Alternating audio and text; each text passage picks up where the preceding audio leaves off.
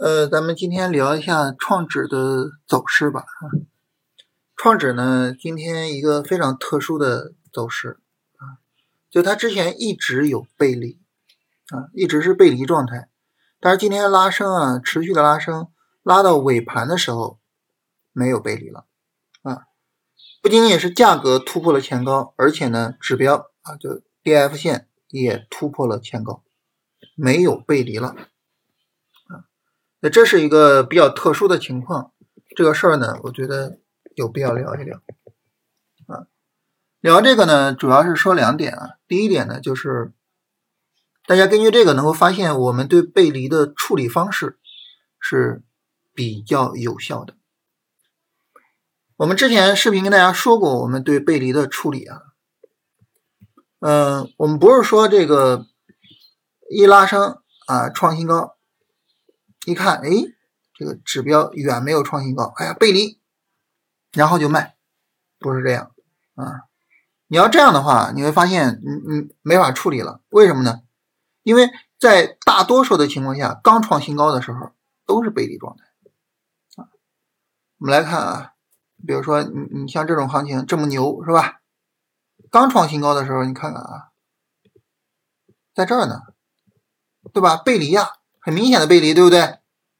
我们看刚创新高的时候，你看这这背离的太厉害了，对吧？但是呢，它后面一拉就不是背离了，对不对？所以呢，并不是说你一看，哎，背离就马上就得出，不是？怎么出呢？就确认背离段结束出，就我确认这一段上涨结束了，我去出啊。那么这一段上涨结束了，我一看，哎，它还是个背离状态。行了，这个时候我出场。所以这个时候问题就是，那我怎么确认这个上涨结束呢？最简单的啊，最简单的条件就是低级别破位啊。这个低级别呢，对于短线行情来说，低级别就是阴阳线切换带来的一个低点，就阴线转阳线带来一个低点，阴线转阳线带来一个低点，我根据这个低点去进行推损。当，这个低点呢，在五分钟上会呈现为短线低点啊。大家如果说看五分钟也可以，我们为了简单起见，咱就不去五分钟了啊，直接阴阳线切换。就这样，我把止损提上来，提上来，提上来，提上来，提上来啊，然后就这样推损，直到它破位，就说明这一段上涨结束了。在这段上涨结束的时候，它是背离状态，那我就出。它如果说，哎，不是背离状态了，行了，那就没必要出了。所以就这么一个方式，这是我们处理背离的方式。那么按照这种背处理背离的方式呢，如果说市场真的是背离跌下来，比如说昨天走到这儿啊，然后呢今天没有涨，而是急转直下，市场啪向下破位跌破了，这个时候呢，我们只不过是损耗一个五分钟行情啊，从最高点到最低点啊，这是百分之零点六的幅度。我损耗一个百分之零点六的幅度，哎，但是呢，一旦说市场哎持续的涨起来，那好了，那这个时候呢，我就能够多赚百分之二的幅度，对吧？所以呢，我们通过这种方式去确认背离，我们的损耗很小啊，但是呢，一旦它能拉起来，我能多赚很多啊。所以呢，我们这种处理背离的方式是比较好的。它跌下去我不怕，我就损耗一点；它涨起来，哇，那当然最好了。是吧？我多赚嘛，所以就是处理背离就这么处理。简单说就是，呃，如果说我们做日线持仓，就看三十分钟背离是吧？啊，其他级别我们以此类推啊。三十分钟上涨展开，刚一上涨展开的时候，基本上都会是背离状态啊，我就低级别推损，推损。它只要是处于背离状态，我就一直退，一直退。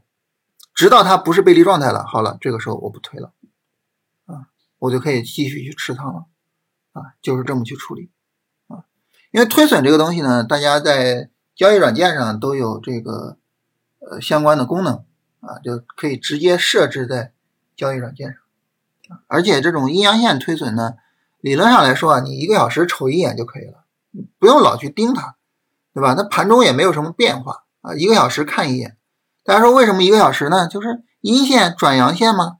你阴线半小时，阳线半小时，这不就是一个小时吗？是吧？一个小时以后再说啊。所以就通过这种方式去处理背离啊。那么这样的话呢，我们的持仓就可以不用出来啊，就可以不用出来。这个走势呢，不仅仅说价格没有背离啊，而且呢，这个成交量也没有背离了。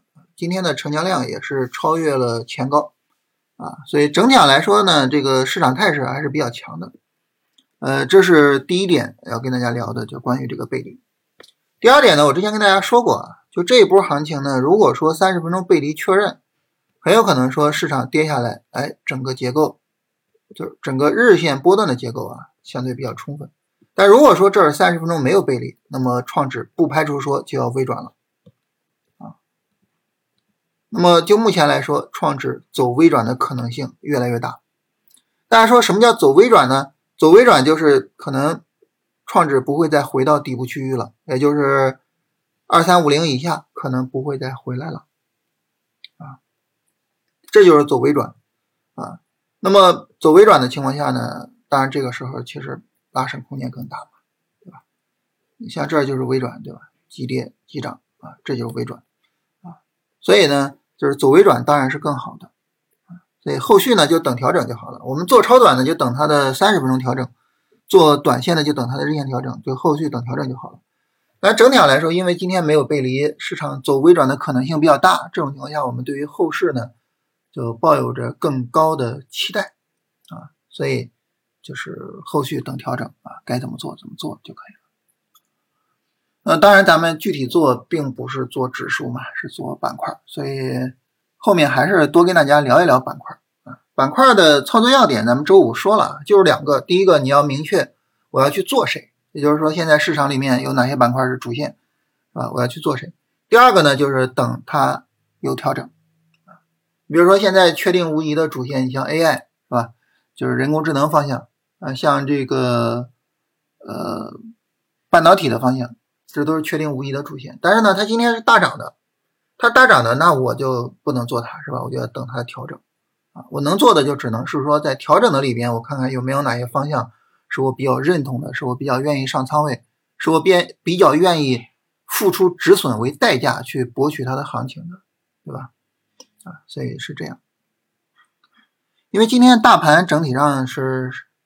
基本上到尾盘都是上涨的啊，然后呢，各个板块也都涨得特别好，所以这个我们今天板块就不多聊了，就是记住那两个要点啊，那么坚持那两个要点，我觉得把板块做好是没有问题啊。今天就重点跟大家聊一聊，就是关于这个背离的实战操作啊，就是你发现有背离，实战操作怎么做？